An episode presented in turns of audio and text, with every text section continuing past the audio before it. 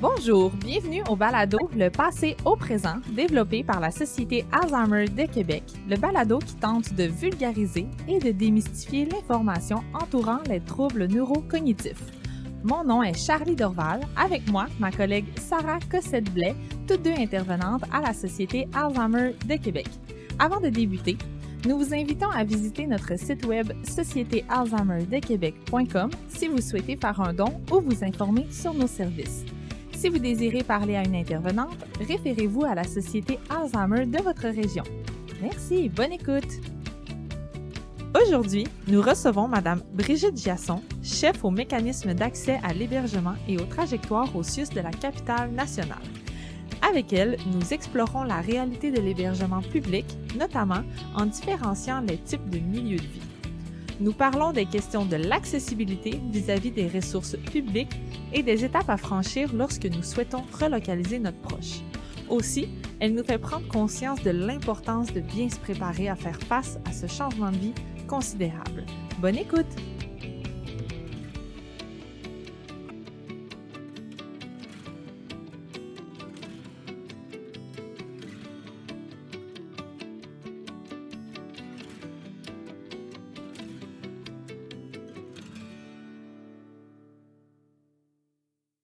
Bonjour euh, Brigitte Giasson. Euh, Pour commencer, est-ce qu'on peut se tutoyer? Oui, avec plaisir. Oui, parfait. Donc, je vais, je vais tenter de le faire. Donc, euh, tu es chef au mécanisme d'accès à l'hébergement et aux trajectoires pour le CIUS de la capitale nationale. Effectivement. Donc, pour commencer, ben merci d'être là, euh, d'avoir accepté notre invitation. Ça me fait plaisir. Merci. Puis, euh, en fait, on veut savoir, on veut commencer par euh, parler un petit peu de toi, de ton parcours, euh, en quoi c'est, d'où, de quel domaine tu viens, euh, puis qu'est-ce qui t'a amené là, brièvement à ton poste actuel, puis nous décrire un petit peu là, qu'est-ce que tu fais actuellement. Alors, je suis technicienne en réadaptation physique. C'est mon premier diplôme. Après ça, je suis retournée à l'école. Je suis technicienne en travail social et euh, j'ai été chercher mon bac comme, euh, comme travailleuse sociale. Et Mhm. pourquoi je suis euh, chef? Ben, d'a- d'abord, c'est mes équipes avec qui je travaillais, euh, avec qui on avait beaucoup de plaisir, qui, à un moment donné, ont demandé que je devienne coordonnatrice. Euh, ça a été une étape pour moi de devenir coordonnatrice parce que euh, ma vie a toujours été auprès des personnes âgées, directement Ouais. aux personnes âgées. Donc, Mhm. je mettais là une distance entre eux et moi, Mhm. mais j'avais le désir de pouvoir euh, peut-être influencer certaines choses et j'avais toujours été intervenante au niveau de la maltraitance. OK. Alors, Ouais. Je me disais, est-ce qu'il y a quelque chose là que je peux faire de plus? Alors, je suis devenue coordonnatrice et la vie a fait en sorte que je suis devenue chef par la suite. Et là, mon parcours, euh, j'ai été euh, chef dans des, euh, au niveau du CLSC. Et par la suite, Madame, ce qu'on appelait Madame COVID. Donc, euh, j'ai Oui. été déployée dans différentes RPA pour les aider à, à remonter de la, de la crise de la COVID. Mhm. Et par la suite, je suis arrivée au mécanisme d'accès à l'hébergement et aux trajectoires. Puis ça, qu'est-ce que ça fait? Je pense que c'est la question que tout le monde va se poser. un long titre, Euh, oui. Qu'est-ce que ça fait une, une chef au mécanisme d'accès de façon concrète? Mhm. Dans le fait, j'ai des équipes sous moi qui euh, vont regarder les différents dossiers pour tous les différents lits qui existent euh, au niveau des personnes âgées. Alors, euh, des lits de réadaptation, des lits d'hébergement temporaire, euh, des lits de, euh, au niveau des soins palliatifs. Donc, tous les différents lits qu'il peut y avoir et aussi les CHSLD et les RI. Donc, mes équipes vont regarder l'admissibilité et voir le meilleur pairage possible dans nos différents lits. Donc, nos partenaires, les, euh, les, euh, la- les CLSC, les hôpitaux, tout le monde nous fait des demandes et nous, on s'assure que c'est conforme et on s'assure de la sécurité à l'admissibilité de ces personnes-là. Donc, est-ce que le dossier est bien monté pour pouvoir l'admettre de façon sécuritaire? OK. OK. Ah, c'est intéressant, ça. Vraiment. Euh, ben. OK. Ben, en fait, là, ça m'amène à vous poser la question. Ben, c'est super intéressant parce qu'aujourd'hui, le, on, on vous, on faisait venir justement parce qu'on souhaitait parler d'hébergement. C'est une question, c'est une grosse étape. C'est une question qu'on, ben, c'est un sujet dont on se fait parler régulièrement. Même nous, des fois, on est un peu mêlés. Ben, même nous, surtout nous, là. on est un peu mélangés dans, dans tout ce qui s'offre. C'est quoi les étapes, etc. Donc, il y a l'hébergement privé, il y a l'hébergement public. Euh, c'est quoi la différence concrètement entre les deux euh, les deux types d'hébergement parce qu'il y a des CHSLD privés aussi. Comment ça se fait qu'il y a certaines personnes qui doivent faire affaire au CHSLD privé versus public? Alors, je vous explique dans le... J'essaie d'être le plus simple possible. Mhm. Alors, Oui. si, euh, si c'est pas simple, parfait. ça l'est pour moi. Donc, euh, parfois, je peux...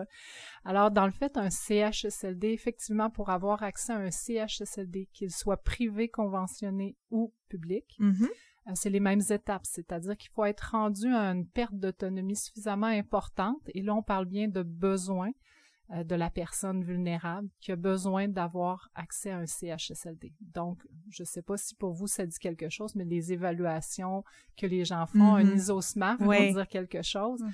Alors, dans un CHSLD, on est supposé retrouver des ISO de 10 à 14. Donc, en grande perte d'autonomie. sur 14. donc. Sur Sur 14, 14, c'est ça. exactement. Donc, c'est en grande perte d'autonomie avec des grands besoins. Mhm. Ça représente combien d'heures par euh, jour de soins? Parce On- que souvent, on, on- parle en ouais. ces termes-là, je pense. On ne parle plus du tout en Ok. ces termes-là, mais dans mon temps, à moi, ça fait Mhm. très, très longtemps, on parlait dans ces termes-là. C'est, on parle de plus de trois heures soins par C'est jour ça, quand ok. même. OK. OK, quand même. Oui. Donc, il y a des euh, CHSLD effectivement privés conventionnés. Il en reste quelques-uns des privés qui, eux, ben, c'est vraiment en passant par eux que vous pouvez voir et que le coût va, différent, va être différent en fonction là, de, de l'ISO-SMART parce qu'eux vont faire leur propre ISO-SMART. OK. Quand on s'en va dans les RI, Mhm. ça aussi, c'est public, mais c'est un partenariat entre le privé et le public, c'est-à-dire que la bâtisse, les, euh, les repas, l'entretien ménager Mm. et les PAB vont être du côté privé et les autres services, ergo, physio, infirmière, vont être du côté public, donc un partenariat. Et là, c'est des ISO entre 7 on- parfois, on est en bas de 7 un petit peu, ça dépend des comportements, mais entre, mettons, on va dire 6, 7 à 10. OK. OK. OK? Donc, c'est vraiment le entre le c'est pour ça ressources intermédiaires en fait c'est en, en attente d'être euh, en très grande perte d'autonomie mais entre le moment où à la personne à la maison n'est plus capable de retourner là Mhm. Puis là, je vais vous amener l'autre aspect qui est la résidence privée pour personnes Mhm. âgées. oui Parce qu'on pourrait dire une RI versus une résidence privée pour personnes âgées. Quelle est la différence? Mhm. Souvent, on va dire que c'est à peu près la même chose parce qu'il y a quand Ouais. même des résidences privées qui se rendent très, très loin. Mhm. ouais Donc, euh, parfois pas loin de la fin Mhm. ou en tout cas jusqu'à un bon moment. Et euh, dans ce cas-ci, on va se dire, ben la personne âgée reste dans la RPA, elle est capable. On va amener les gens qui ont peu de moyens financiers, qui ont des comportements un petit peu plus dérangeants, euh, des, des situations un peu plus délicates qu'on va amener dans nos RI. Donc, c'est, je vous dirais que comme il n'y a pas beaucoup de RI, il y a peu de place, Ouais. euh, on cherche à avoir les bonnes personnes à la bonne place au Mhm. bon moment. Ouais. Ouais. Et c'est ça que les gens ont de la difficulté. Hein. Vous, on, on voit que la population est très vieillissante. On n'a pas augmenté le nombre de CHSLD. On n'a pas. Donc, il faut vraiment faire tout ce qu'on peut à la maison. On a des soutiens à domicile. Mhm. Après ça, le RPA. Après ça, voir qu'est-ce que je peux mettre de service en plus ou euh, qu'est-ce que la famille peut faire avant de faire la demande Mhm. pour le CHSLD ou la RI. Puis je sais qu'il y a des, c'est, c'est peut-être pas dans votre euh, dans, dans votre expertise ou euh, mais je me permets quand même d'essayer. Oui. je sais que maintenant ils ouvrent des maisons des aînés euh, de Oui. plus en plus. Est-ce qu'il y a une différence entre les, c'est quoi la différence entre les maisons des aînés puis les CHSLD qu'on connaît présentement? Ça va être le même processus. Même Donc, processus. pour avoir accès à une, une maison des années, il va falloir nécessiter une maison des années, donc avoir un ISO de 10 et plus. Ok. Donc, ça devient une, je dirais, une bâtisse différente, avec du personnel et tout ça, une approche un petit peu différente, mais pas tant puisqu'on met la personne au Mhm. centre de, nos, de, nos, de nos intérêts, Mhm. peu importe où elle sera. Donc, c'est de répondre à, à ses besoins. OK. Donc, ça, oui, ça va vraiment être plus le milieu qui va différencier versus euh, le, le personnel puis le- le- les services comme tels. Ouais. OK. Puis vous savez ce qui est parfois difficile pour les familles, puis là je, je veux pas que vous preniez ça comme si je jugeais, mais les familles vont regarder euh, la bâtisse, la chambre et Ouais. bon euh, Mhm. l'espace qui peut ce qui est pas mauvais parce que c'est ce qu'on souhaite le mieux pour nos pour Oui. notre proche. Mais par contre, nous on regarde les services. Mhm. Il a besoin de quoi? Mhm. Il a besoin d'avoir un médecin, des infirmières, des soins. euh, Mhm. donc, est-ce que la bâtisse est si importante versus Ouais. le personnel qui va donner les soins? C'est souvent ce que, ben, je sais pas pour toi, mais moi, c'est souvent ce que je nomme aux aidants que, que, que j'accompagne, que je suis parce que, euh, ben, tu sais, de façon très personnelle, ma grand-mère était en CHSLD avant de décéder, puis euh, euh, c'était pas beau, là, c'est, tu sais, c'est pas particulièrement beau, mais le personnel, moi, ma mère, elle m'a déjà dit, tu sais, ta grand-mère est très heureuse parce que le personnel est tellement chaleureux, tellement gentil, Mhm. puis euh, avec elle, il s'occupait d'elle, il courait quand elle se levait du lit, tu sais, il était toujours très présent, donc c'est plus rassurant ça. Puis tu sais, je comprends qu'effectivement pour certains c'est les proches aidants, surtout c'est déprimant, je le mets en guillemets, mais ça peut être déprimant d'arriver dans un CHSLD qui est pas nécessairement beau, mais souvent je dis aux gens c'est mieux de payer pour des bons services puis des murs gris que pour un beau lustre dans l'entrée puis Mhm. euh, des services qui sont pas sont pas optimales. Tout à fait. Puis c'est qui qui les voit, les murs gris? Moi c'est nous, c'est ça. Exact. C'est Mhm. nous que ça dérange. Tout à fait.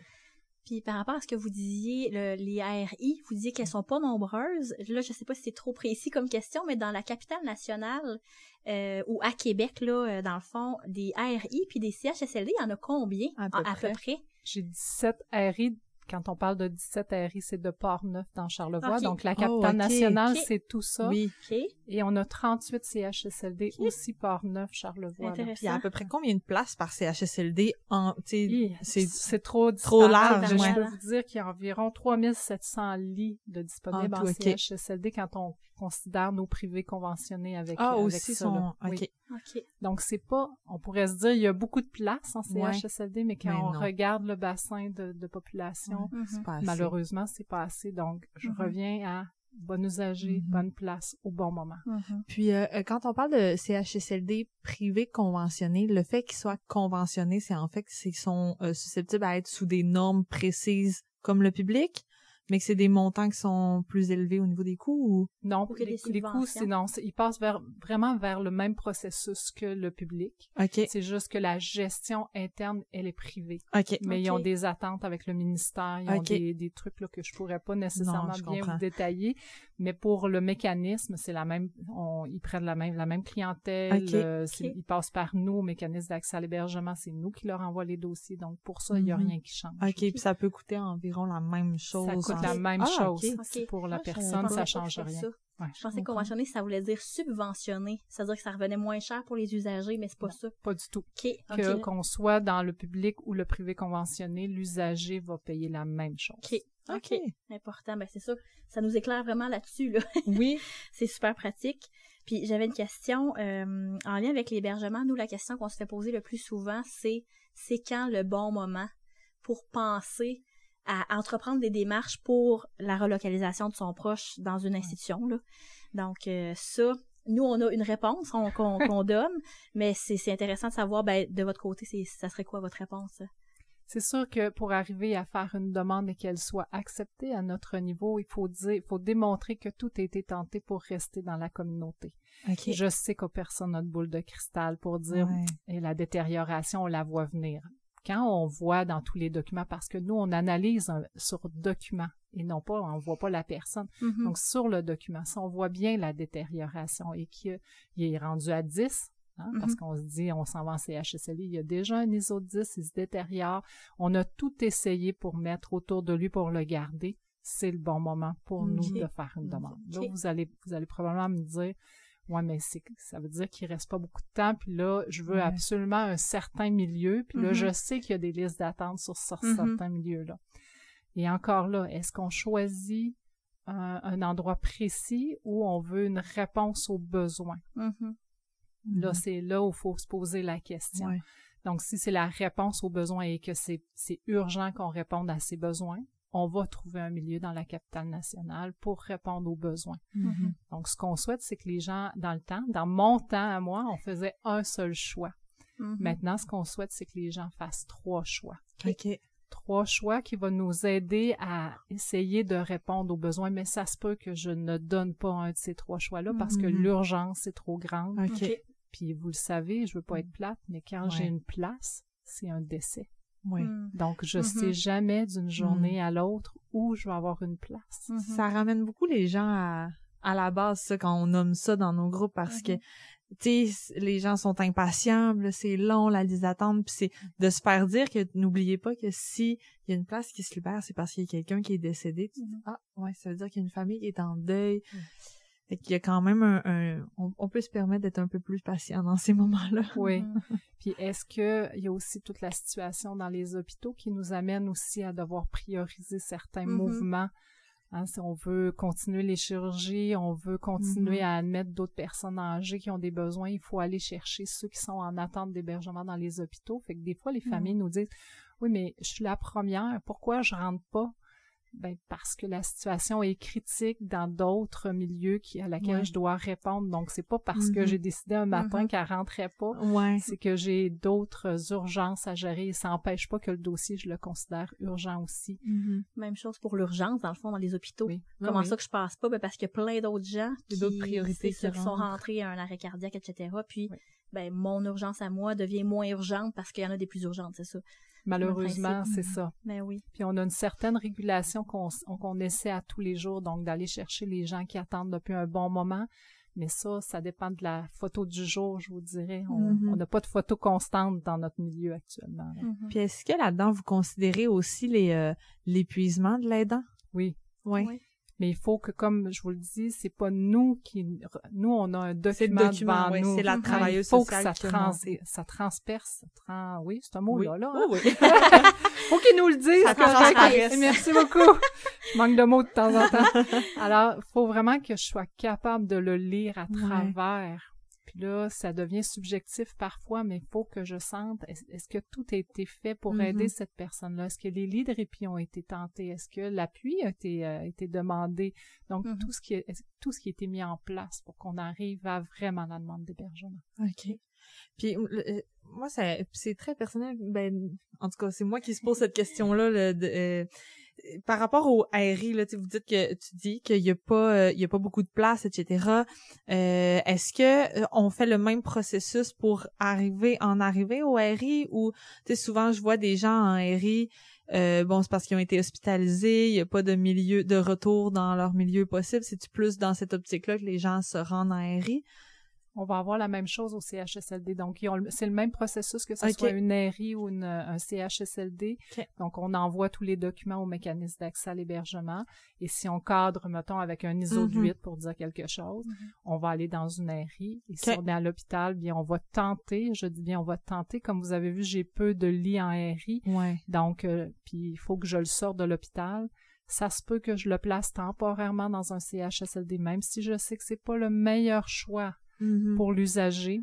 Je vais l'amener en CHSLD en attendant que j'ai une place à lui offrir parce que je considère qu'entre l'hôpital, puis encore là, ce n'est pas du tout méchant, mais entre l'hôpital et un RI et un CHSLD, je considère que l'usager est mieux dans un CHSLD qu'à la- Oui, tout à fait. Puis c'est pas une question d'être méchant, mais on, on se doute qu'à l'hôpital, c'est pas, euh, Pas sont optimal pas, sont pas là. C'est Non. c'est tout à fait normal. C'est pas ça. C'est pas, pas fait pour ça. Non, c'est pas un milieu d'hébergement. Moi, j'avais une question en lien avec ce que vous disiez, que dans le fond, c'est vous, au, euh, dans le fond, au mécanisme d'accès à l'hébergement, euh, c'est sur papier. Dans le fond, vous vous fiez à ce que vous avez comme, euh, comme cote ISOSMAF et tout ça. Mais à quel point, par exemple, euh, les, les considérations de l'aidant, puisque l'aidant dit qu'il vit, euh, puis qu'on sait pas, en fait, lorsque, puis qu'il y a des choses qui se disent pas non plus à l'intervenante qui vient faire une l'évaluation, Mm. à quel point ça, ça peut être ajouté ou pas pour, pour influencer la cote puis l'accès. Je sais pas si c'est clair ma question. Je vais essayer d'y répondre, puis si jamais c'est pas ça. Donc, euh, oui, il y a le document, il y a toujours bien le téléphone encore. Donc, quand il y a des situations particulières ou quand nous, on a donné une réponse à l'intervenante que ce n'est pas satisfaisant, il y a toujours une explication euh, qu'il peut y avoir entre les deux coordonnatrices, mettons, ou les deux chefs. La chef va m'appeler. Mais il faut, à travers le courriel, à travers tous les documents qui nous sont euh, envoyés, Mhm. qu'on puisse sentir que euh, y a une évaluation objective faite Oui. de, de l'usager Mhm. et sentir tout l'épuisement de la prochaine aidante, des enfants, du Mhm. réseau autour. Et parfois, quand on est en RPA, ça peut même être du promoteur, euh, du, des PAB qui sont là, qui sont euh, au bout de leur rouleau des comportements ou peu importe. Donc, Mhm. ça, je dois l'avoir. Ou parfois, si on pose des questions, parce que mon équipe a pas, quand ils lisent le document, se pose des questions, Mhm. on va aller chercher les réponses pour Mhm. être capable de dire, OK, là, j'ai bien saisi, je procède. OK. OK. Puis si on part de la fameuse trajectoire dont tout le monde nous parle pour euh, justement, par exemple, quand on appelle le 811, Oui. euh, c'est quoi, si vous êtes capable de nous décrire, c'est quoi cette trajectoire-là? Puis s'il y a des choses que les aidants, par exemple, parce que c'est souvent eux qui appellent dans le cas des gens qui ont les troubles neurocognitifs, que- qu'est-ce qu'ils doivent nommer pour que la demande soit, euh, c'est ça, soit, au moins que le dossier soit ouvert? Ouais. Puis après ça, c'est quoi les étapes dans le fond? Dans le fait, donc, euh, mettons, la personne âgée va contacter le 811 ou euh, partons avec le 811. Donc là, il va avoir une ouverture de dossier. faut s'assurer que l'usager pour lequel on ouvre un dossier est consentant à, sa façon. On comprend bien que des troubles neurocognitifs, mm-hmm. là, mm-hmm. mais à sa façon, puisqu'on on, s'en sort pas, la loi sur le consentement est toujours présente. Mais comment on fait pour avoir un consentement? Est-ce que la personne lui en a parlé? Euh, comment elle a réagi? Donc, là, euh, excusez-moi, le 8 à 1 va possiblement poser la question. Donc, c'est là où il faut venir expliquer ce qu'on a fait. Elle, est-ce qu'elle a la capacité d'y répondre ou pas? Ouais. Ça, uh-huh, il faut l'expliquer aussi que si c'est non, je suis épuisée, mais mon proche euh, ne veut pas que je vous parle, ben mm-hmm. on va en tenir compte aussi. On va essayer de, de voir mm-hmm. les stratégies pour rentrer dans la maison. Parce que veut, veut pas, il faut que la porte de la maison s'ouvre. Oui, tout à hein? fait. Mm. Parce que tu sais avec euh, la capacité de jugement qui est altérée euh, chez, les gens qui ont les troubles neurocognitifs, des fois c'est pas facile pour les aidants d'avoir puis il y a des gens qui veulent rien savoir de faire entrer des, des services puis non, elle rentre pas dans ma maison, puis non, tu me le, la phrase qu'on entend souvent là euh, ben, en tout cas que moi j'ai entendu souvent c'est je vais sortir d'ici les pieds devant là oui, mais il y a plein de stratégies est-ce que c'est un, membre de la famille la parfois la fille ou le garçon qui est mm-hmm. euh, qui est plus présent mm-hmm. euh, qui a des tourlou des entourloupettes auprès de son parent qui peut venir nous aider donc souvent, on va essayer, est-ce que c'est le médecin? Hein, parce que mhm. parfois, ça peut être le médecin. En plus, dans les GMF, maintenant, on a des travailleurs sociaux. Donc, il y a plein de stratégies possibles. Donc, ça va être évalué avec la personne qui communique. Et par la suite, mettons qu'on l'envoie au soutien à domicile, donc au CLSC. Mhm. on va euh, mettre une cote de priorité. Et là, ça va dépendre de c'est quoi le besoin, c'est quoi l'urgence, euh, c'est quoi l'épuisement. Donc, la personne, il faut vraiment bien qu'elle explique sa situation mhm. au 8 à 1. Ouais, c'est ça. Puis c'est le. Souvent, on se rend compte, en tout cas dans mes interventions, je me rends compte que les gens ont de la misère. Tu sais, on parle des proches aidants qui ont de la misère à se reconnaître dans leur rôle. Fait que souvent, la personne va euh, minimiser un peu. Oui, elle n'aura pas tendance à vraiment décrire l'entièreté de la situation. Puis des fois, quand ils nous disent des choses, ben nous on allume puis on dit ben ça vous devriez le nommer parce que ne ils voient pas l'importance ou ils voient pas alors que c'est ça c'est pas facile nécessairement là, ça dépeint pas toujours toute la réalité là. Mais en même mm-hmm. temps, il y a comme un autre filet, parce qu'une fois que le dossier est envoyé dans l'arrondissement avec, euh, mettons, on va dire n'importe quoi, Beauport, il mm-hmm. va y avoir un leader qui va appeler la personne pour dire j'ai bien reçu votre dossier, il va donner son numéro de téléphone. Donc la personne si elle est plus en détresse, elle est plus mm-hmm. épuisée, elle doit, puis là, vous allez me dire, ils font pas beaucoup, je le sais, mais il y a quand même une responsabilisation. On mm-hmm. peut pas retourner mm-hmm. cogner à toutes les portes. Hein. Donc, il y a une responsabilisation qui fait en sorte que là, la personne doit rappeler, ça se détériore, j'ai plus besoin, je vais être hospitalisée, on a ça aussi. Hein.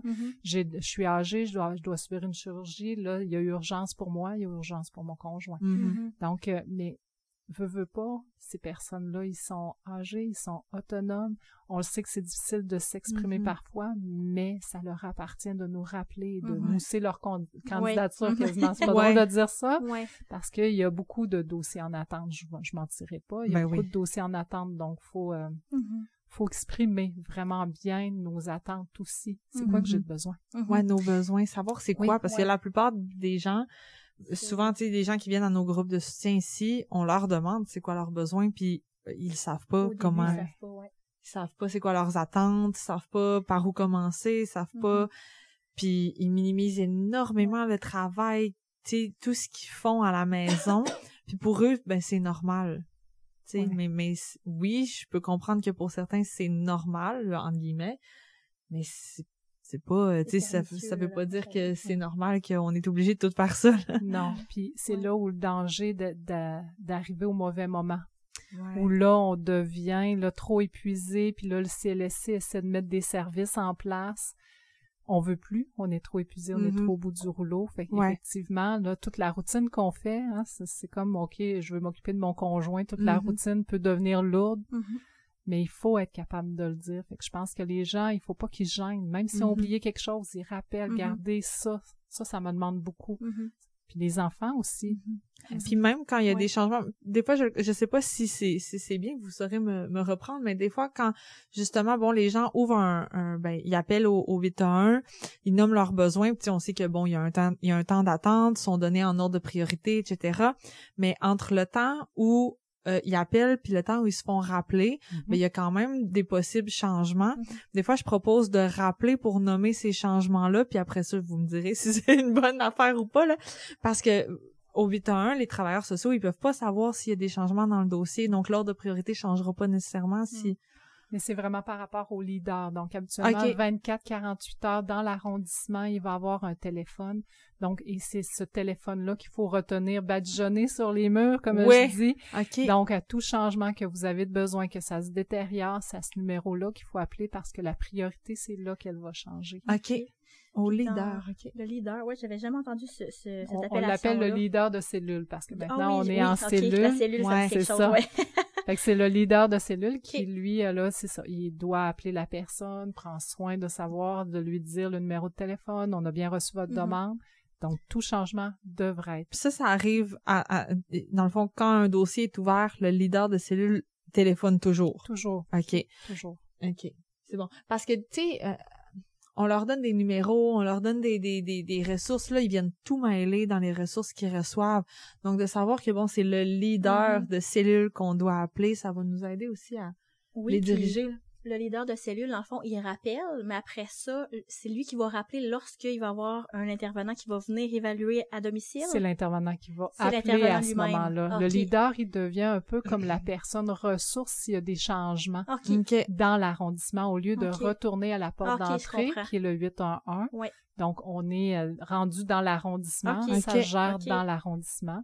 Mais à partir du moment où le dossier est assigné, c'est assigné, c'est le, le, le, travailleur social ou peu importe la profession qui aura, qui aura le Puis à partir de là, ça risque d'être plus facile d'avoir accès au leader que d'avoir de repasser par le 811 mm-hmm. pour les changements. Oui. Parce qu'en théorie, on ne retourne pas à la porte d'entrée. Non, c'est ça. c'est ça. Vu quand on est déjà rentré, on exact. on y retourne pas. Puis dans quel contexte une demande n'est pas acceptée? Parce que des fois, si on en entend des proches aidants qui viennent puis qui vont dire ben j'ai appelé, vous, m'avez dit d'appeler, j'ai appelé.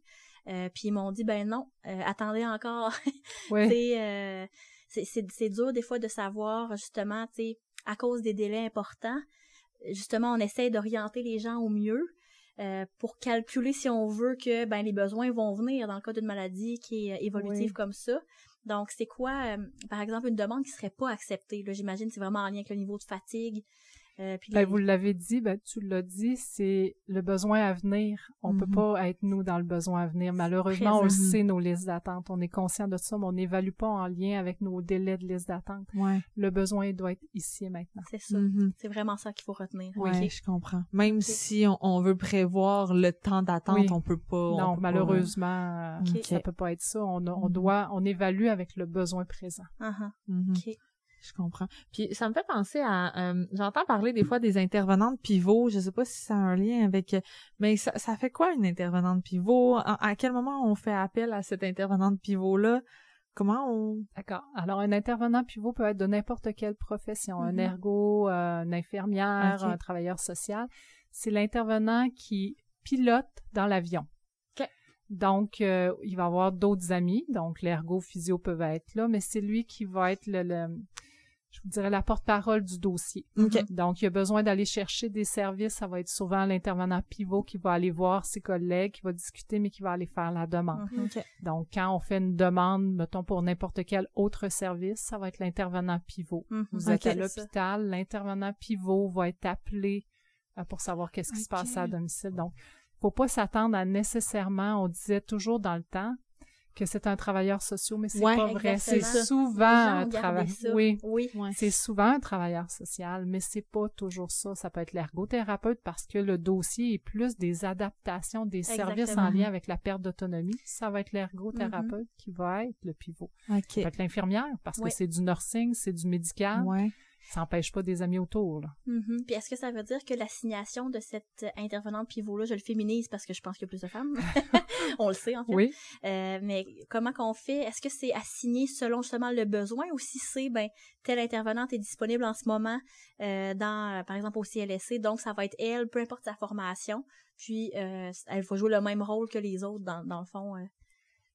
Ce que je vous dirais, c'est que d'entrée de jeu, il y a un intervenant qui est assigné. Donc, j'entre au dossier, je vais être une travailleuse sociale, j'entre au dossier, je vais aller me chercher des amis. Le dossier va être discuté à savoir qui va être l'intervenant pivot. C'est quoi sa majeure? Donc, j'ai trois, quatre amis avec moi, donc ergo, physio, infirmière. Puis là, on va discuter ensemble qui est le pivot. Ce pivot-là est pas pivot à vie. Il peut y avoir modification. Donc, l'infirmière, elle a plus de besoin, euh, c'est terminé pour elle, ben on va rediscuter c'est qui qui va devenir l'intervenant pivot. Donc, pour la personne, elle a à connaître son intervenant pivot, puis s'il y a des changements, bien entendu, il faut lui mentionner, mais c'est son point d'ancrage. Mhm, OK. C'est ça. Ça va vraiment dépendre du besoin principal de la personne, en fait, le, le, titre de l'intervenant.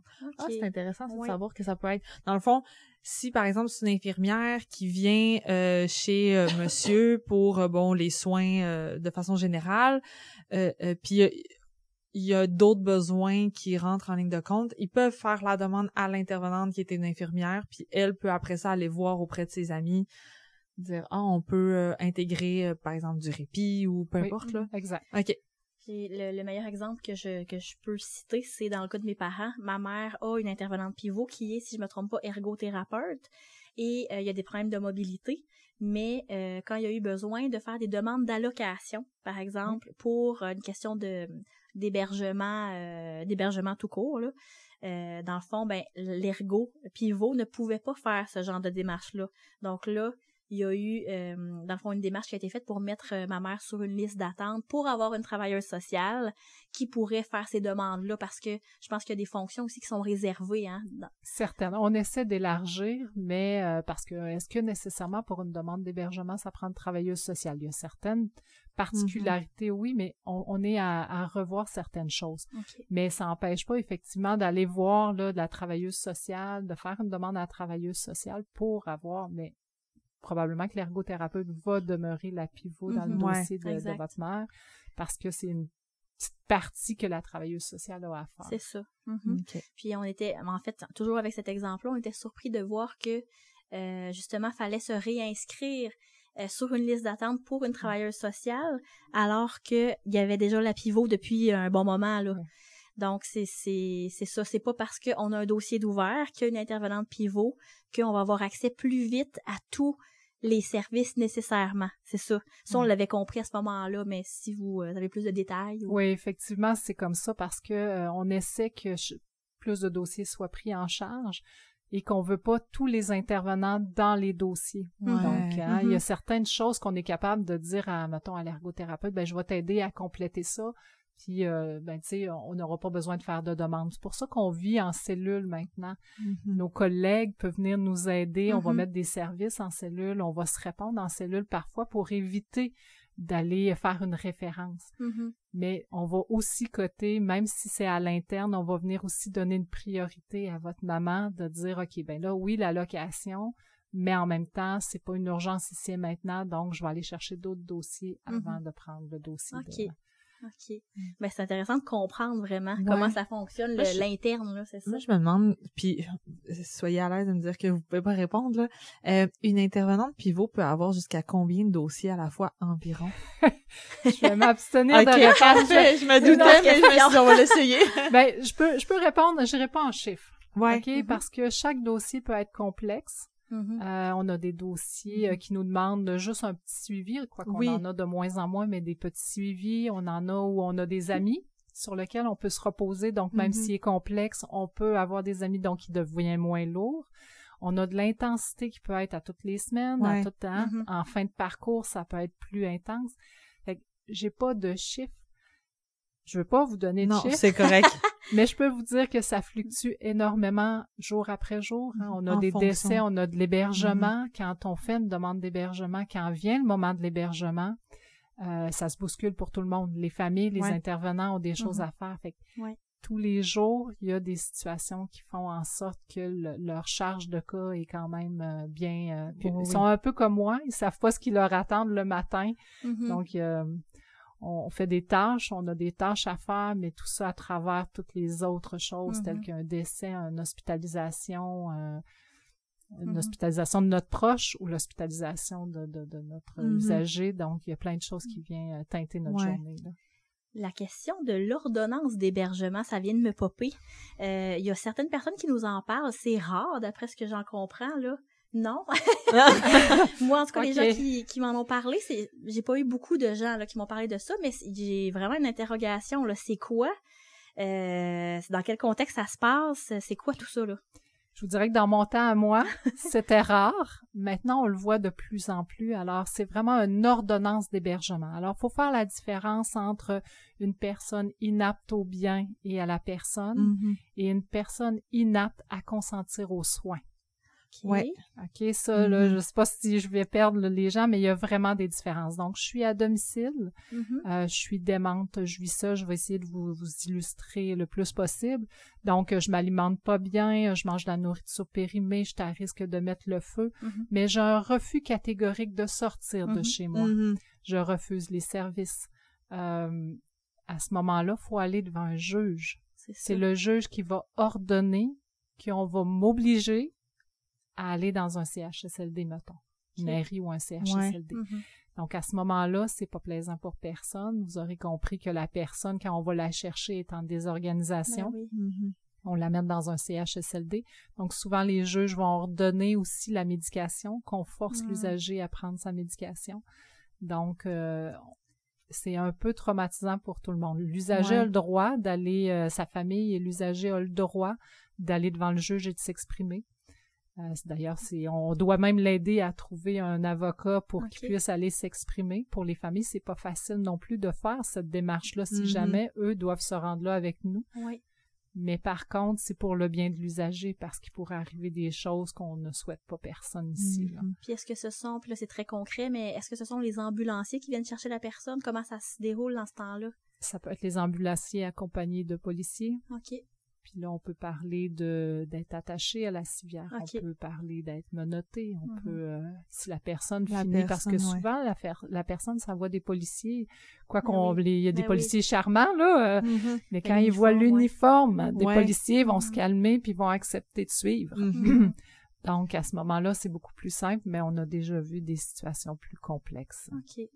Donc vous dites que ça se fait plus qu'avant. Oui, OK. effectivement, c'est on va plus demander aux juges, on a plus en plus de situations particulières, itinérance, Mhm. personnes avec consommation de toutes sortes de substances euh, qu'on retrouve euh, nos personnes euh, en santé mentale qui sont vieillissantes. Exact. Donc on a de plus en plus de situations qui nous amènent là, c'est pas un plaisir pour Ben personne non, ben là, non. mais c'est pour le bien de l'usager. Ça, on voit ça surtout chez les gens qui vivent seuls, en fait. Euh, oui et non. Ben, tu sais, euh, je me doute que si, par exemple, une personne vit avec euh, bon son conjoint, sa conjointe, la personne va, s'il arrive un moment où, bon, il y, a un trop-plein, ou en tout cas, ça, si ça fait plus, la personne, le prochain aidant va éventuellement appeler la police. Mais si la personne vit, ben, je dis va comme si tout le monde allait faire ça, c'est pas ça qui arrive, là, mais... Mais si la personne vit seule, c'est peut-être là qu'on fait plus... Mais ça peut être un proche aidant qui est négligent. Ah, ouais.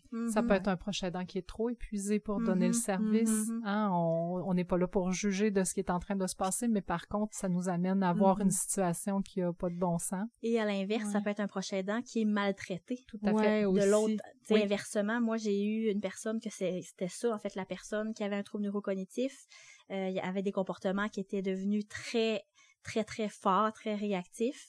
Euh, puis à un certain moment, c'est c'est comme hors contrôle. Donc là, ben, c'est c'est ce qui est arrivé. Là. Euh, Donc, c'est ça, à l'inverse, ça peut être contre. euh, la maltraitance contre le, le prochain aidant. Tout à fait. Pas parce que c'est voulu, mais c'est ça. Mm. Puis les personnes âgées se sont promis parfois Ouais. d'être là pour euh, toute la vie. hein, Jusqu'à la vais- fin. Oui, c'est c'est beau l'amour, mais à un moment donné, il y a, Mhm. peut-être une limite où euh, il faut il faut mettre un, un arrêt d'agir. Ouais. Ouais.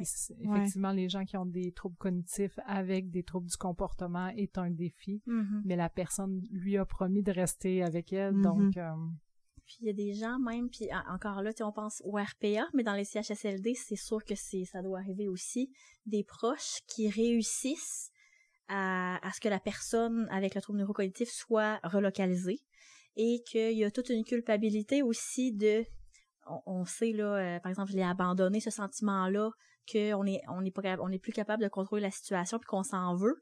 Est-ce que ça arrive souvent dans les CHSLD que les gens vont aller rechercher la personne pour la ramener à la maison? Parce qu'encore là on entend ça des fois. oui, ça arrive pas souvent, je dirais de temps en temps, puis de dans ce temps-là, on essaie de l'attacher le plus possible et peser le pour et le contre. Mhm. Donc, est-ce que vraiment euh, on, on sort la personne? Est-ce qu'on lui fait faire du temps à l'intérieur en train de donner des soins?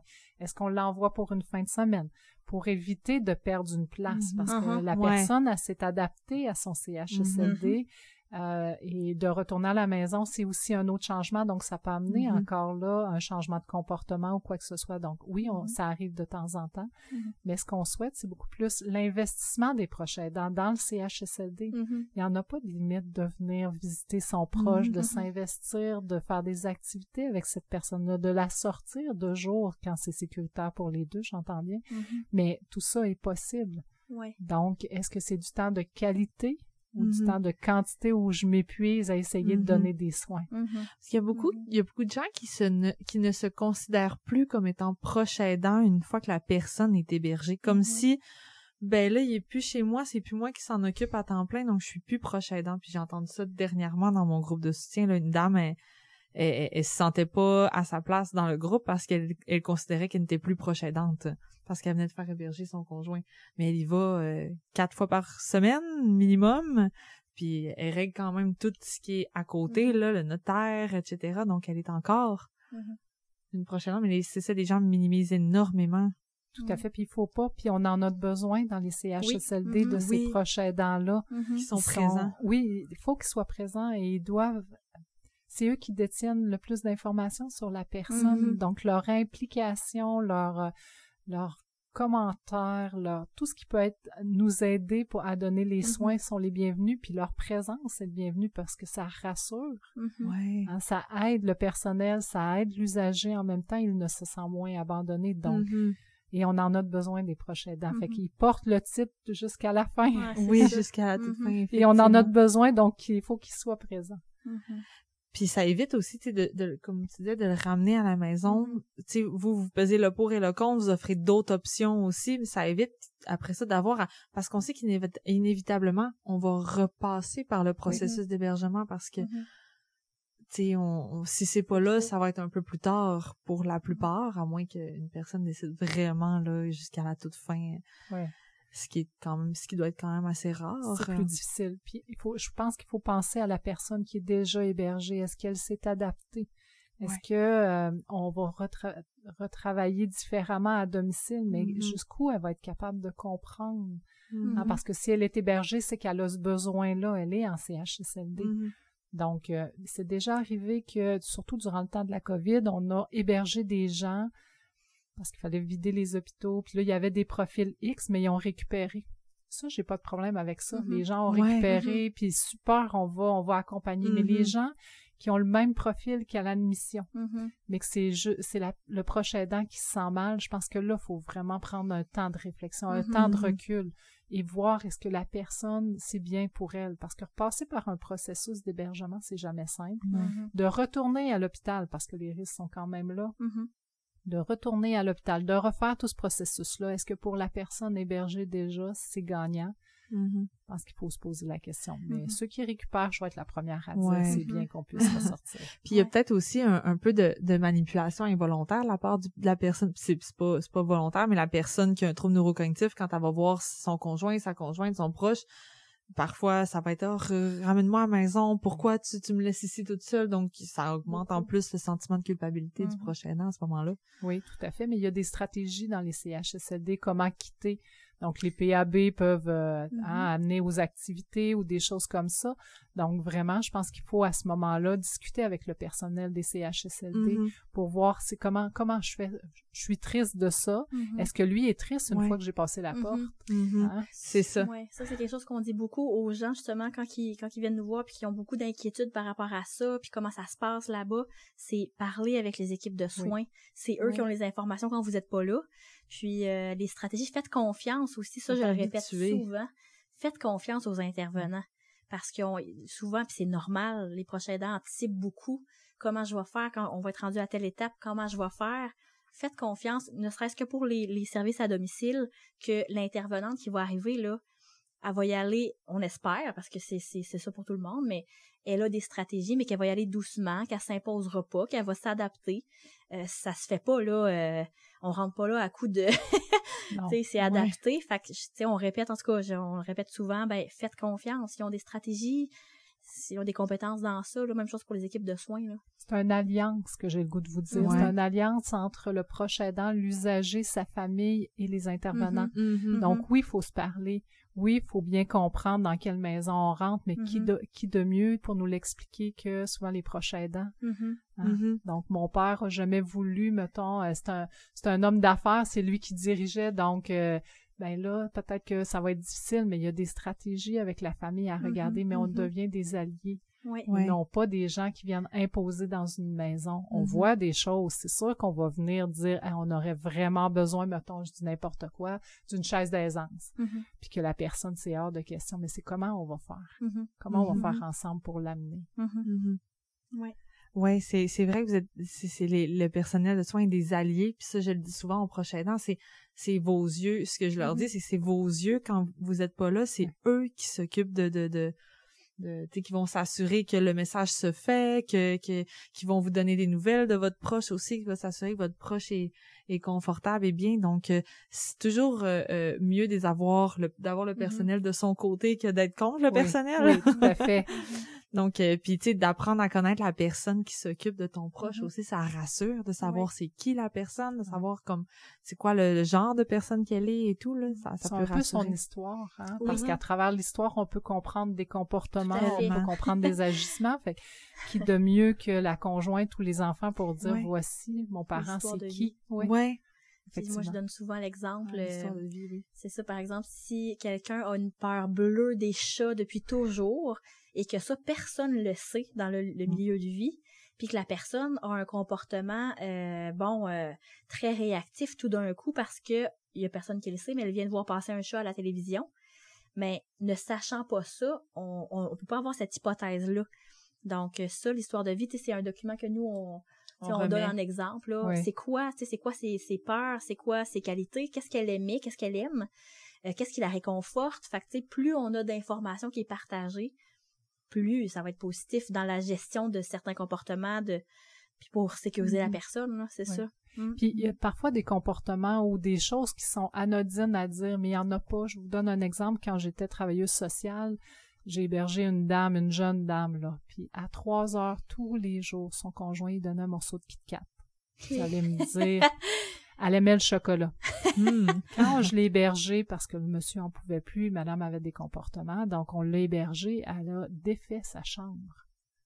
Le temps qu'on comprenne ce qui se passe, un jour, monsieur a dit, mais oui, mais à, trois heures, je lui donnais son chocolat. Mais elle se désorganisait à trois heures. Elle Parce n'avait qu'elle avait plus pas son chocolat. Je la comprends. Moi aussi.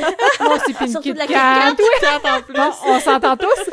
Mais ça a pris du temps avec monsieur comprenne. Mais Ouais. parfois, là, ça peut être des, c'est Des anodin détails. comme ça, Tout oui. fait, Mais il n'y en a fait. pas de détails innocents. Non.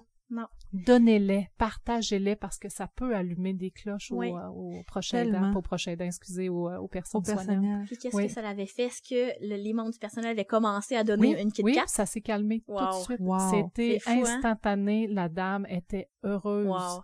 Fait il, a- il faisait ça toute sa vie. Elle mangeait à trois heures un morceau Son de Kit Elle Et là, elle pas ne l'avait plus. Non. Donc, elle, pour elle, elle n'avait pas la capacité de le dire, mais Non, dans son non, corps, non. dans sa tête, Elle ça voulait. manquait. Elle se désorganisait. Ouais. Ah, Mais ouais. se désorganiser, là. c'est important vraiment d'avoir la routine complète en fait Oui. parce que ce qu'on veut c'est pas que la, la personne s'adapte à la routine du, du CHSLD ou de la nouvelle résidence c'est vraiment que le personnel s'adapte à la routine que la personne avait Ouais. donc c'est important d'avoir la routine complète Ouais.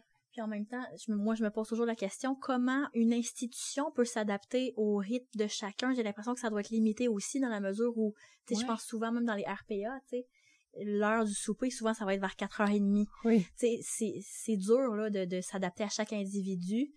Euh, Il y a des limites, là, c'est, c'est sûr par rapport à ça, là. Ouais. Malheureusement, il y a des limites, comme vous le dites, euh, Oui. aux heures et tout ça, mais je pense qu'en dehors des heures de repas, il y a moyen de moyenner. Mhm. Est-ce qu'à à déjeuner, mettons, je dis Mhm. n'importe quoi, à 10h30, c'est sûr que dans un CHSLD, ça va être plus tôt que ça, mais comment on peut y arriver? Mhm. Est-ce que c'est la famille qui peut amener des petites choses puis qui va faire qu'on va se rapprocher de l'heure du dîner parce qu'on veut vraiment qu'elle mange bien à l'heure du dîner aussi? Donc, je pense que c'est à force de discuter avec le personnel et euh, les chefs d'unité qui fait en Mhm. sorte qu'on trouve des solutions. Mhm. Bon, de se coucher à 22 heures, minuit, ça, c'est moins problématique, je vous dirais. C'est vraiment les heures de repas. Mhm. Mais entre tout ça, je pense que c'est, tout, le reste. Elle voulait pas s'habiller avant midi, ben, c'est pas nécessaire de s'habiller dans un CHSLD, là. Fait que ça, je pense que tout ça est monnayable, pas monnayable, mais il y a moyen de moyenner pour avoir un, un- quelque chose qui ressemble à personne. Mhm. Les repas, c'est un petit peu plus compliqué. Ouais. Mhm. Puis là, il y a la gestion logistique de ça aussi qu'on comprend, là. Oui. C'est... Mais ça, c'est ce que vous venez de nommer, là. Elle, elle veut pas s'habiller avant midi. Ça, c'est Mhm. un autre euh, détail qui, qui, qui déroute et qui dérange les aidants quand ils Mhm. viennent visiter leurs proches. Mhm. Ben là, ils sont tous en jogging, ouais, elle est encore en pyjama, elle a pas ses dents, euh, j'exagère, là, Mhm. mais elle est encore en pyjama quand je viens la visiter, c'est déprimant. Oui, mais elle a pas, elle voulait pas, elle avait pas besoin. Ouais, c'est ça. Fait que c'est, c'est nous que ça C'est dérange. nos, c'est nos Ouais. besoins qu'on projette, veut, veut pas. Ouais. En tout cas, ouais. Mais je pense qu'avant d'accuser le personnel, c'est de voir pourquoi aujourd'hui elle l'a pas, puis de pas juger nécessairement le voisin de chambre ou l'autre, les autres qui sont peut-être Mhm. effectivement pas habillés Mhm. ou pas poignés. Hein, des fois, il y a des journées où on n'est pas capable d'approcher l'usager pour Mhm. X, Y raison. Il y a une infection, il n'y a pas de bonne humeur, il a mal dormi, peu importe. Mais je pense qu'il faut, on est dans un CHSLD et on Mhm. essaie de s'adapter à chaque usager. Donc, le regard des familles sur les autres et sur les soins donnés, Mhm. je pense qu'il faut juste prendre la peine de Ouais. d'essayer de comprendre. Puis on entend souvent aussi, euh, moi je veux pas que mon proche aille dans un endroit comme ça. J'ai je suis déjà rentrée dans un endroit comme ça, un CHSLD, puis je sais que ça serait trop confrontant pour elle, par exemple ma conjointe, et pour moi aussi, de voir tous ces gens-là autour de l'état dans lequel ils sont. Oui. Euh, on, on peut répondre quoi? On, on peut, pour encourager la personne quand même, quand on sent que, oui, ça pourrait être nécessaire là, euh, qu'il y ait un hébergement. Mais c'est un deuil, on, on se cachera pas Mhm. les mots, là. Mhm. C'est un fait. deuil de la personne qu'on connaît, qui a besoin Mhm. de soins et qu'elle aurait pas accepté ça. Ouais. Mais en même Mhm. temps, elle est rendue là dans son étape de vie, elle est Mhm. rendue là dans les soins et je suis pas capable de lui donner de façon sécuritaire les soins. Donc, c'est nous qui avons un problème, c'est Ouais. nous à faire un deuil, mais si on, se re- on regarde la personne devant nous, quand on analyse qu'elle a besoin de ces soins-là, je pense que c'est là où on devient aussi la personne qui va l'amener dans le centre, qui va Mhm. devoir s'oublier à la porte, je vous l'accorde, Ouais. mais qui va s'assurer qu'elle reçoit les soins dont elle a besoin. Mhm. Donc, c'est c'est pas facile, on va se le dire, parce que le corps est le même, l'esprit et le cœur, oui. euh, Ah. Les deuils blancs sont Oui, tellement, c'est ça. On tellement présents. Ouais. Ça- Une, Vas-y. oui. Non, non, vas-y. Une autre question, euh, on entend des fois, parce qu'on entend beaucoup ça dans les RPA au niveau privé, ah, cette, cette résidence-là, il y a beaucoup de loisirs, d'activités, euh, tu sais, des sorties et tout ça. Euh, puis même pour les gens qui sont plus avancés dans la maladie, par exemple, j'ai déjà entendu, si je me trompe pas, que dans des CHSLD publics, c'était la même chose, qu'il y avait des activités, certains loisirs Mhm. possibles. Euh, dans quelle mesure, parce qu'il y en a d'autres qu'il y en a pas, en tout cas, il semble pas en avoir, fait que dans quelle mesure, euh, euh, c'est ça, il y, a, il y a des loisirs, des, des activités récréatives dans les CHSLD, puis... euh, Pour stimuler ouais. les gens, ouais. Ouais. ouais. Ben, je peux vous dire que dans chaque CS CHSLD, mon Dieu, hein, ça n'a pas été facile. C'est pour ça que le nouveau nom, la maison des Oui, aînés, c'est moins facile. compliqué. Pas mal, hein? Pourtant, je dis ça tous les jours, mais Oui. bon. Euh, il, y a des activités. C'est sûr qu'ils ils doivent s'adapter à la clientèle qui est sur leur unité. Bon, est-ce qu'il y en a à tous les jours? Est-ce que combien de fois par jour? Euh, il faut aussi respecter le rythme. Il y a des unités qui sont plus calmes, il y a des unités où ça demande plus, donc il y a des, euh, des intervenants qui sont là pour ça. Dans les résidences pour personnes âgées, quand ils ont du personnel pour faire ça, on est très, très, très heureux. Euh, je pense que pour la- les familles, d'avoir des activités, ça permet aussi euh, d'avoir un lien avec notre Mhm. usager Oui. qui parfois a de la difficulté. Mhm. Donc, euh, oui, il y a des activités. Vous pouvez voir ça. Là, souvent, il y a un calendrier d'activités Oui. qui va être présent là, à la porte d'entrée ou sur Mhm. les étages là, dans les CHSLD. Vous pouvez toujours amener des suggestions aussi aux personnes qui font ça. Euh, L'autre jour, j'étais dans un CHSLD, il y avait de la musique. Donc, on le sait très bien que la musique, la danse, euh, Ah oui. ces choses-là, ça anime énormément. J'ai déjà vu aussi pour la Saint-Valentin des gens en train de faire euh, des, euh, des cupcakes, donc euh, des choses qui sont capables Oh. de faire et qui a de l'intérêt. Donc, est-ce qu'il y en a à tous les jours des choses comme ça? Non, Mhm. mais il y a des activités, de la stimulation à tous les jours, ça c'est sûr.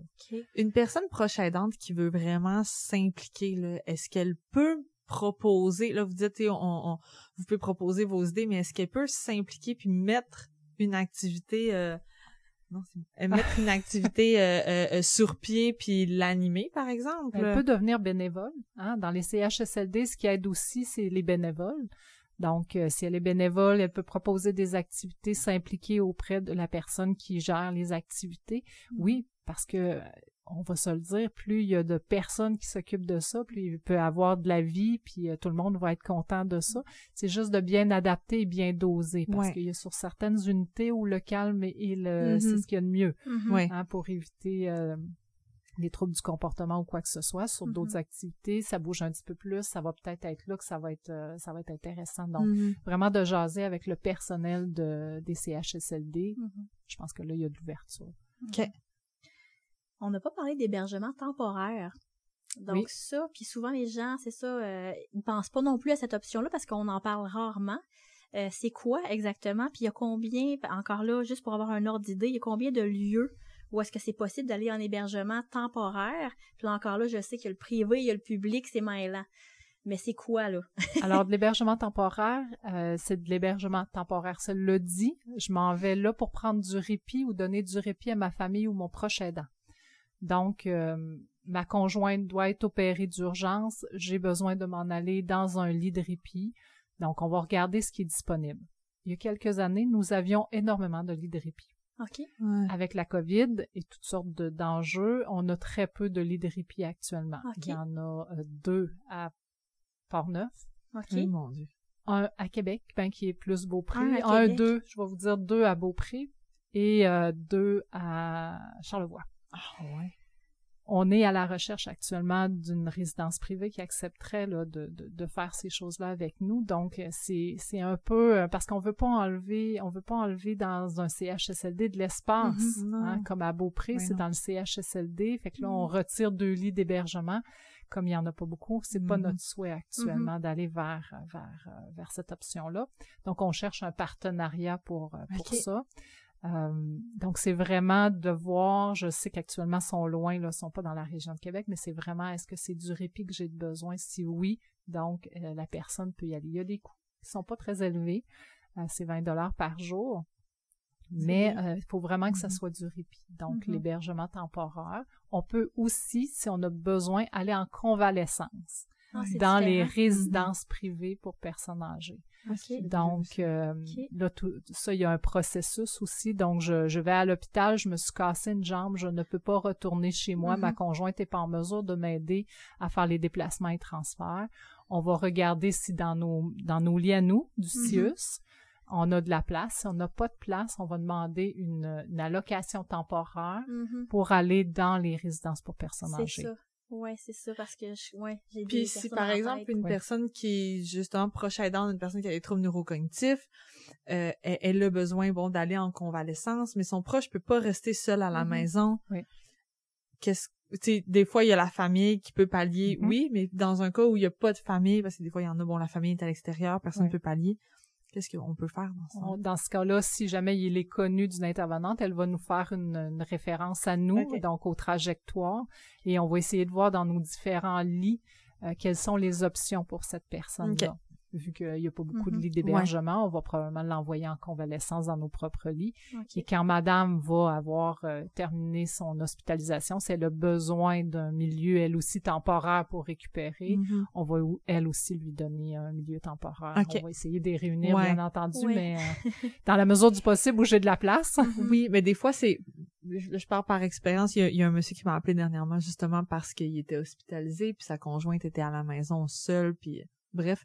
Puis euh, il dit, puis je lui ai proposé justement que on pourrait peut-être la, la, la, faire venir à l'hôpital. Puis il, a dit, mais elle, sera pas reposante en, voulant dire, ça m'aide, ça va gruger mon énergie si elle est là. Donc des fois ils veulent pas nécessairement être ensemble parce qu'ils savent que mm-hmm. la convalescence va être plus dure. Oui.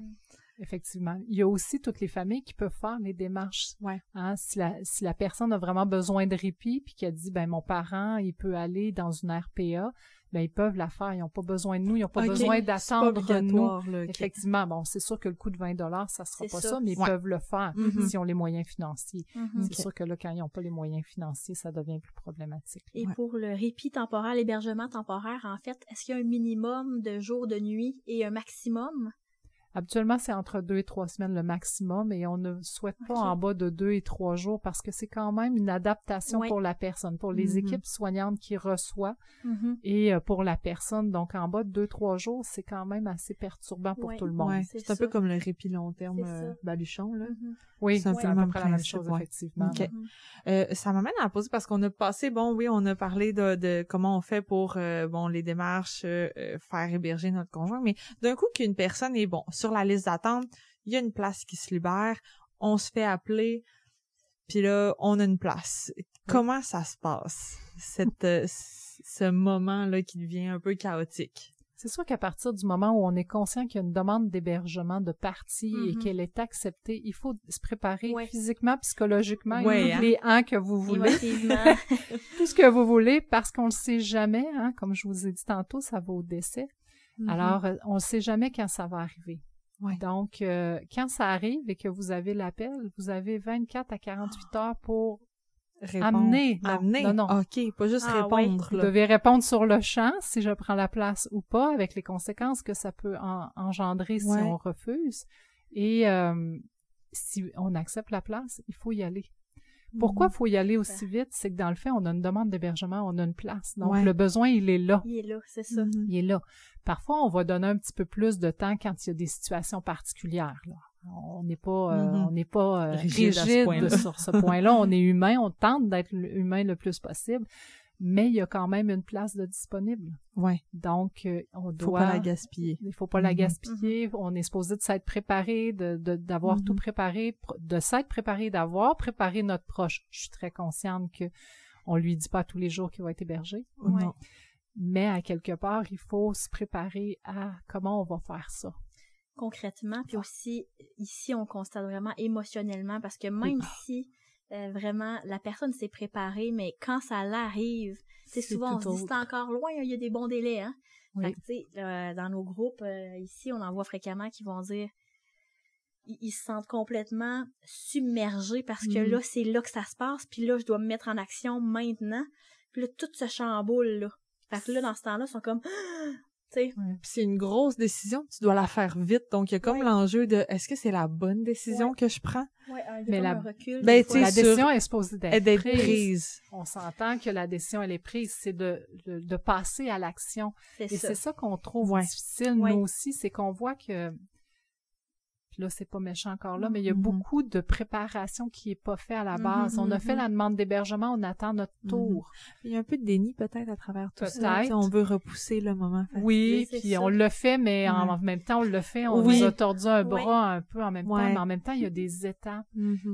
Étape pour soi. Comment, comment ça va se préparer? Qu'est-ce qui va arriver? Est-ce que j'ai vraiment posé la question? Est-ce qu'on m'a vraiment dit que ça va prendre 24 à 48 heures? Ah, ah. hein, qu'il Oui, va falloir que je rentre? OK, comment je vais faire ça? J'en parle-tu à ma fille? Je- comment, comment je fais Mhm. concrètement pour être prêt au moment où le téléphone va sonner? Mhm. Ouais. Puis qu'est-ce que j'amène? Parce que, tu sais, on, on, on, on propose toujours aux gens d'amener des choses significatives, des, Ouais. des- peut-être des couvertures de lit, peut-être préparer une boîte, euh, Mhm. une boîte d'avance pour les objets significatifs pour que quand la personne arrive en hébergement, ben, au moins il y a des points de repère qui sont déjà Oui. présents. Mhm. Ça, ça peut être C'est toujours bien d'avoir une chambre qui représente la personne. Ouais. Donc, est-ce que euh, ma fille, je dis n'importe quoi, ma fille, est-ce qu'elle peut venir, euh, puis moi, elle va sortir avec mon conjoint pendant que moi, je vais aller porter la boîte, je vais mettre son couvre-lit, ses photos, Mhm. et encore là, on n'amènera pas d'objets euh, d'objets dispendieux, on Mhm, n'amènera pas de mhm. bagues très dispendieuses, on, se comprend, là, tout le monde, là, il y a, hein, il y a des échanges qui se Ouais. passent euh, non volontairement, là, mais bon. Alors, euh, qu'est-ce qui qu'est-ce qu'il représente aussi? Comment Mhm. il pourrait se retrouver, lui? Est-ce Mhm. qu'il a déjà piloté un avion, puis il a toujours eu un avion en bloc Lego pour dire Mhm. quelque chose dans Mhm. sa chambre? Ben, cet avion-là, c'est ça qu'il faut amener.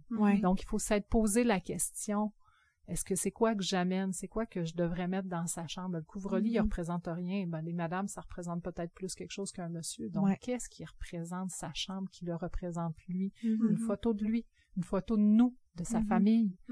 Donc, ces choses-là, il faut y avoir pensé. Mhm. Peut-être pas les avoir préparées parce qu'on veut pas les enlever de sur les murs Non. ou quoi que ce soit, mais être Mhm. prêt à les amener Mhm. rapidement quand on, on part. là. Un peu comme quand une femme se prépare à accoucher puis que ça va aller avec son sac. Oui. Elle Ouais. sait pas exactement quand ça va être là. C'est sûr que c'est pas la même chose puis c'est un événement heureux versus quelque chose de plus difficile. Par contre, Il faut qu'elle a- ait prévu son sac si d'accouchement. a ouais. des objets qu'elle veut près d'elle pendant qu'elle accouche, ben c'est ça, c'est un peu le même principe. euh, Oui. Mais c'est ça, comme tu disais, il y a beaucoup de déni puis de, on le fait parce qu'on est obligé, parce qu'on le sait rationnellement Ouais. Qu'on est là. qu'on ouais. est là. Mais émotif, on- c'est ça, il y a un décalage vraiment important entre ce que je souhaite avec le cœur versus ce que je sais qu'il faudrait que je fasse. Ouais. Je pense que c'est ça qui explique le, le, ben le, le- l'écart, c'est ça. D'où le fait qu'il faut par- parler à notre travailleuse sociale. Il faut en parler en famille. Qui va aller le porter? Est-ce que je suis la meilleure personne Mhm. ou à mon contact qui va se désorganiser? Mhm. Sais, je pense qu'il faut le, le, le réfléchir. Puis, comme je vous ai dit tantôt, pas le réfléchir pour moi, le réfléchir pour la personne qui va être en hébergement. Mhm. Donc, ça se peut que je sois pas présente cette journée-là. Je vais Mhm. parler à l'équipe pareil, je vais, je vais essayer d'y aller plus tard dans la semaine, Mhm. mais ça se peut que je dois me respecter aussi, puis je serai pas capable, puis Ouais. ça, ça sera pas un point positif pour la Mhm. personne. Puis, tu sais, la, la personne, une fois qu'elle est hébergée, bon, le prochain aidant elle retourne à la maison seule, euh, plein, plein, plein d'émotions. Est-ce Oui. que la travailleuse sociale peut être présente pour accompagner justement cette personne-là? Oui. Parce qu'on sait à quel point ça peut être vraiment difficile, là, pour... Oui. euh, Mais je pense qu'il faut prendre la peine de lui dire. Ouais. Dans le tourbillon de tout ce qu'il y a à faire, puis encore là, c'est pas parce qu'on veut pas, c'est juste que parfois on passe peut-être à côté, donc la personne doit dire, écoute, je, je vais pas bien, Mhm. je me sens pas Ouais. bien de Mhm. faire ça. Est-ce qu'après je pourrais avoir du support? Mhm. il y a moyen d'avoir ce support-là parce que la Mhm. travailleuse sociale, elle est là pour l'usager, mais elle est là pour le prochain aidant. Ouais. Mhm. mhm. Faut Ouais, l'avoir déjà nommé, oui, tout à fait. Oui. ça. Ou euh, nommer, euh, ça se peut qu'on revienne chez nous, puis là, on, s- on sent vraiment les deux bras à terre. Il Ouais. faut prendre la peine de l'appeler notre travailleuse sociale. Ouais. Mhm. Mhm. Mhm. Des fois, c'est ça qui est, qui est difficile aussi, là. T'sais, Nous, on le nomme souvent aussi quand on, en- on accompagne les gens à travers ça. On leur dit qu'on va être là, t'sais, qu'on est présent, puis qu'ils peuvent nous appeler, mais après ça, d'appeler. Ouais. surtout dans un moment où c'est plus difficile. Puis il y a la question aussi, euh, je reviens à ce qu'on disait tantôt, vous disiez, c'est dans l'idéal, c'est mettons en convalescence ou en répit, des fois quand on peut rassembler les couples, on va le faire. Euh, souvent les gens vont nous dire ben moi je peux pas quitter euh, mon proche, même si je sais que mon proche a des besoins. Euh, moi je veux continuer d'habiter avec elle, même chose avec pour elle. On sait que certaines résidences privées qui vont accepter de ne pas séparer les couples. Est-ce que dans, dans les CHSLD c'est particulier parce que il y en a un des deux qui, qui là je, ça, ça a l'air froid de parler comme ça, mais qui a une cote, Oui. il cote pour aller en CHSLD alors que l'autre ben Ouais. non. Surtout Exact. si c'est le prochain aidant. Oui. Donc, c'est pas possible, à ma connaissance, d'habiter euh, avec quelqu'un en CHSLD alors que nous-mêmes, on, c'est ça, c'est pas, ça n'existe pas sous n'importe quelle forme, là. Sous n'importe quelle forme, euh, je vous dirais que ce qui est, on le comprend, là, ça fait 60 ans, on en a eu encore un, là, Mm. récemment, ça fait 75 ans qui est fou. avec sa madame. On, on le sait, ça nous, nous aussi, ça nous fait mal au cœur. Mais si j'entre ce- cet usager-là en CHSLD et son conjoint, il prend la place d'une autre Mhm. personne qui a des besoins de CHSLD et lui, il en a pas. Mhm. Mhm. Puis, au décès de sa conjointe, est-ce qu'il va vouloir ressortir ou parce que, vous le savez, une fois qu'on Mm. est hébergé, on n'a plus de maison, on n'a plus Ouais, plus de. RAMQ, on n'a plus de médecin. Donc, on, est-ce que je vais vouloir ressortir? Donc, ce qui est vraiment dit, c'est des couples. Il faut avoir le même portrait, le même ça. profil, la même cote. Oui, c'est, Mhm. comme ça. Si je n'ai pas la même cote, mais que je me rapproche, on n'est pas fou. On est humain, nous aussi. Mettons que la personne elle a un 12 puis elle a un 9, puis qu'un 9, ça va dans une mairie, mais que elle se dégrade. Je vais pas jouer avec les chiffres. Mhm. Je vais les regarder froidement, puis je vais dire, OK, t'es aveugle de basculer vers un 10, je vais l'amener rejoindre. euh. Mais encore là, rejoindre. Est-ce que vraiment c'est ça que les deux veulent? Est-ce Mm. qu'ils étaient dépendants? Puis là, c'est pas négatif. Est-ce qu'ils étaient fusionnels? Est-ce qu'ils étaient vraiment ensemble? Mhm. Parce que ça aussi, c'est un défi pour nous de les unir. Ça me prend des décès, ça me prend la bonne unité. Mhm, Est-ce que mhm. c'est dans la bonne dans- sur la bonne étage? Euh, Est-ce que c'est pour la famille de faire Ouais. juste un seul Ouais. milieu? Donc, ouais. Puis tu sais, c'est aussi de se ramener des fois, c'est oui, ils étaient ensemble dans le contexte de la maison, considérant qu'ils avaient tous les deux des troubles neurocognitifs, mais en, je donne un exemple par, tu sais, souvent on dit, euh, nous ici, quand les gens viennent à l'intemporel, ils nous reconnaissent dans le contexte de l'intemporel, mais en dehors de ça, ils nous reconnaissent pas, Mhm. considérant que bon, ils ont une perte de mémoire, ils reviennent à leurs mémoires anciennes et tout. Parfois, ça arrive qu'ils reconnaissent pas leur conjoint conjointe, Mhm. leur mari, leur femme. Fait que ils le reconnaissent peut-être dans le contexte de la maison familiale, Mhm. mais dans un contexte CHSLD, peut-être que ça va être tout autre. tout autre. Mhm. Et est-ce que c'est un avantage un pour l'autre? Et on le sait que quand on amène une personne qui ne cote pas ses HSLD, Mhm. elle perd plus vite son autonomie. Mhm. Ouais. On en tient compte. Mhm. On le sait que c'est pas possible de les réunir parfois, mais est-ce que c'est vraiment ça qu'on veut? Parce qu'au niveau de son autonomie, une fois que je l'héberge en CHSLD, il va perdre beaucoup plus rapidement que si je Mhm. l'amenais dans une aérie. Mettons qu'il y a la cote aérie. Ouais. OK. Hein, fait que on, on tient compte de ça aussi et faut voir est-ce que euh, la personne qui ne reconnaît pas son conjoint c'est mieux pour elle comme ça que son Mhm. conjoint ne soit pas là parce que lui il a peut-être des attentes envers Mhm. cette personne-là. Ouais. C'est dur pour le cœur là. Hein, Oui, on oui, se tout à parle fait. entre Oui, nous, c'est froid comme ça là. Je sais que pour les enfants c'est des pour, questions à euh, se poser quand oui. même quand on, on choisit justement les endroits où les gens vont aller. Oui, puis Ouais. c'est on a pour une personne qui a mettons qu'on dit la madame c'est plus cognitif puis le monsieur physique. Puis là ils veulent vraiment être ensemble, mais de voir tout ce qui est cognitif dans un CHSLD, on va se le dire c'est pas facile non Mhm. plus. Donc Mhm, pour la personne que c'est juste un c'est plus un profil physique Mhm. d'être conscient de tout ça, euh. Ouais, tout à ça fait. amène un autre défi mettons. Puis dans les euh, dans les CHSLD ou même ben les RI, je sais pas, mais euh, c'est quoi une la différence entre une unité de soins et euh, ce qu'on appelle, je pense dans le langage là ben clinique, je crois une unité prothétique. C'est quoi la différence? Dans le fait, il y a plusieurs types d'unités. Il y a des unités barrées. Mhm. Donc, une unité barrée, ça le dit, c'est barré. C'est barré. L'ascenseur, les portes sont barrées. Mhm. Pourquoi? Pour éviter les fugues ou, euh, bon. Il y a des unités régulières où là, euh, il n'y a pas rien de barré. Ça se peut que ça Mhm. soit barré ou moins barré. On- L'unité prothétique, c'est que là, on peut se coucher un petit peu partout. On peut euh, faire des échanges de toutes sortes de choses. OK. Les Donc, portes se barrent euh, pas là de les portes individuelles. sont- Tout Non. appartient à tout le monde, en fait. Tout appartient à tout le monde. Donc, Brigitte peut peut-être coucher dans le lit de, de Sandra et euh, vice-versa. Personne va en faire de compte. OK. Donc, euh, peut-être que le toutou qui était sur le lit de Brigitte est devenu dans la chambre de Sandra. Mhm. Donc, c'est vraiment, on fait de l'errance au corridor, on fait de l'errance dans les chambres. Ça, c'est des unités barrées pour Mhm. lesquelles ils peuvent marcher OK. et que c'est permis. Donc, on- Je c'est pense qu'à l'hôpital général, il y en a une, ça se Il y a peut-tu? plein d'unités, euh, des unités euh, Mhm. prothétiques. Il y en a différentes sortes dans le sens où parfois c'est des plus grandes, des plus petites, euh, ils permettent plus des, des, des choses. Mais pour nous, quand au mécanisme d'accès à l'hébergement, on Mhm. oriente, c'est une unité avec de l'errance. Mhm. Puis là, il faut que les familles comprennent bien qu'on peut rentrer sur une unité d'errance, mais on peut en sortir. Mhm. Dans le sens où la journée où je fais plus d'errance, Mhm. je n'ai plus besoin de cette unité-là. Donc, je vais, re- je vais rester, mettons, dans l'hôpital général, Ouais. mais je vais changer d'unité OK. Mhm. parce qu'il y a quelqu'un d'autre qui a besoin. C'est des besoin. petites Ok, unités, je on en a peu, donc il faut vraiment... Les familles trouvent ça difficile de, de changer parce qu'on Ouais. change de personnel, on comprend Ouais. ça, Ouais. Mais le besoin n'est plus présent. Mhm. Donc, il faut accepter de changer d'unité pour donner la chance à quelqu'un d'autre d'avoir cette place-là. Mhm. Et le mot prothétique là, ça Oui. vient de quoi? C'est- une unité comme un peu protégée. OK, le, le, le sens du mot là. Oui. OK. OK. C'est vraiment que- comme, euh, j'a- j'aurais le goût de vous dire, c'est euh, c'est protégé à l'intérieur. A- c'est- comme on peut faire tout plein de Uh-huh. choses à l'intérieur de cette Uh-huh. unité-là. Donc, euh, c'est un peu une unité protégée. On rentre, il y a des gens qui rentrent, mais ça va être plus les, les familles, le Mhm. personnel, mais pas d'autres usagers vont Mhm. rentrer sur cette unité-là, Mhm. être un peu Ouais. protégés pour éviter. Parce que ça se peut que si moi je suis sur une unité régulière, que j'aime pas que quelqu'un rentre dans ma chambre. Ouais, Ouais, sûr, c'est ça. Mais oui, si je fais de l'errance, qu'elle rentre dans ma chambre, peut-être que là, je vais avoir un comportement désagréable. Ouais. Tandis que là, c'est une unité protégée où c'est permis ces choses-là. La chambre n'appartient pas à personne. C'est des fois, Mhm. justement, dans les CHCD, on voit, bon, la photo. Moi, chez ma Mhm. grand-mère, c'était ça. Il y avait la Mhm. photo de ma grand-mère, puis son nom. Fait que comme ça, ben, elle pouvait savoir que, bon, c'était à elle. Même si elle se reconnaissait pas sur la photo, là, elle se trouvait laite.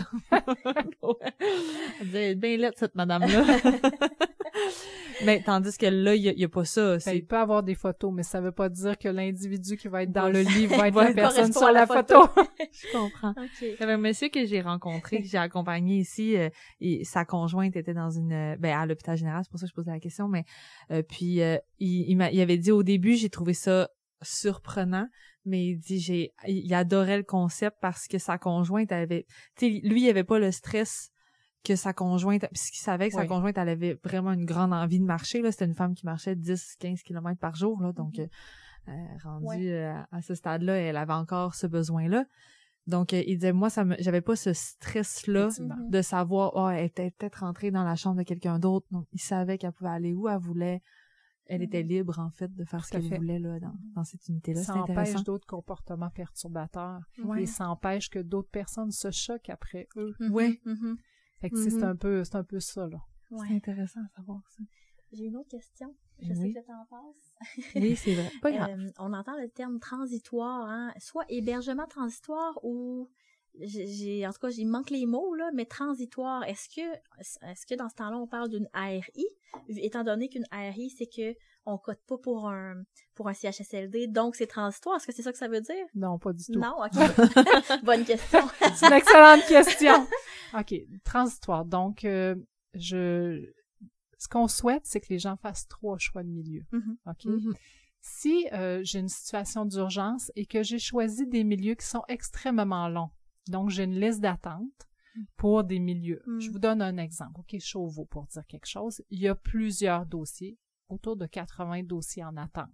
Oh, OK. OK? Fait que ça se peut que si dans mes choix, j'ai fait des choix avec des milieux qui sont très longs Mhm. et que je suis à l'hôpital et que je dois sortir, je n'aurai pas dans mes, je n'aurai pas mon choix. Mhm. Donc, je vais aller dans un autre milieu, l'hôpital général, Mhm. en attente de mon choix, de- d'un des trois des choix. Ok. Donc, je suis en transition dans un autre milieu pour un de mes trois choix.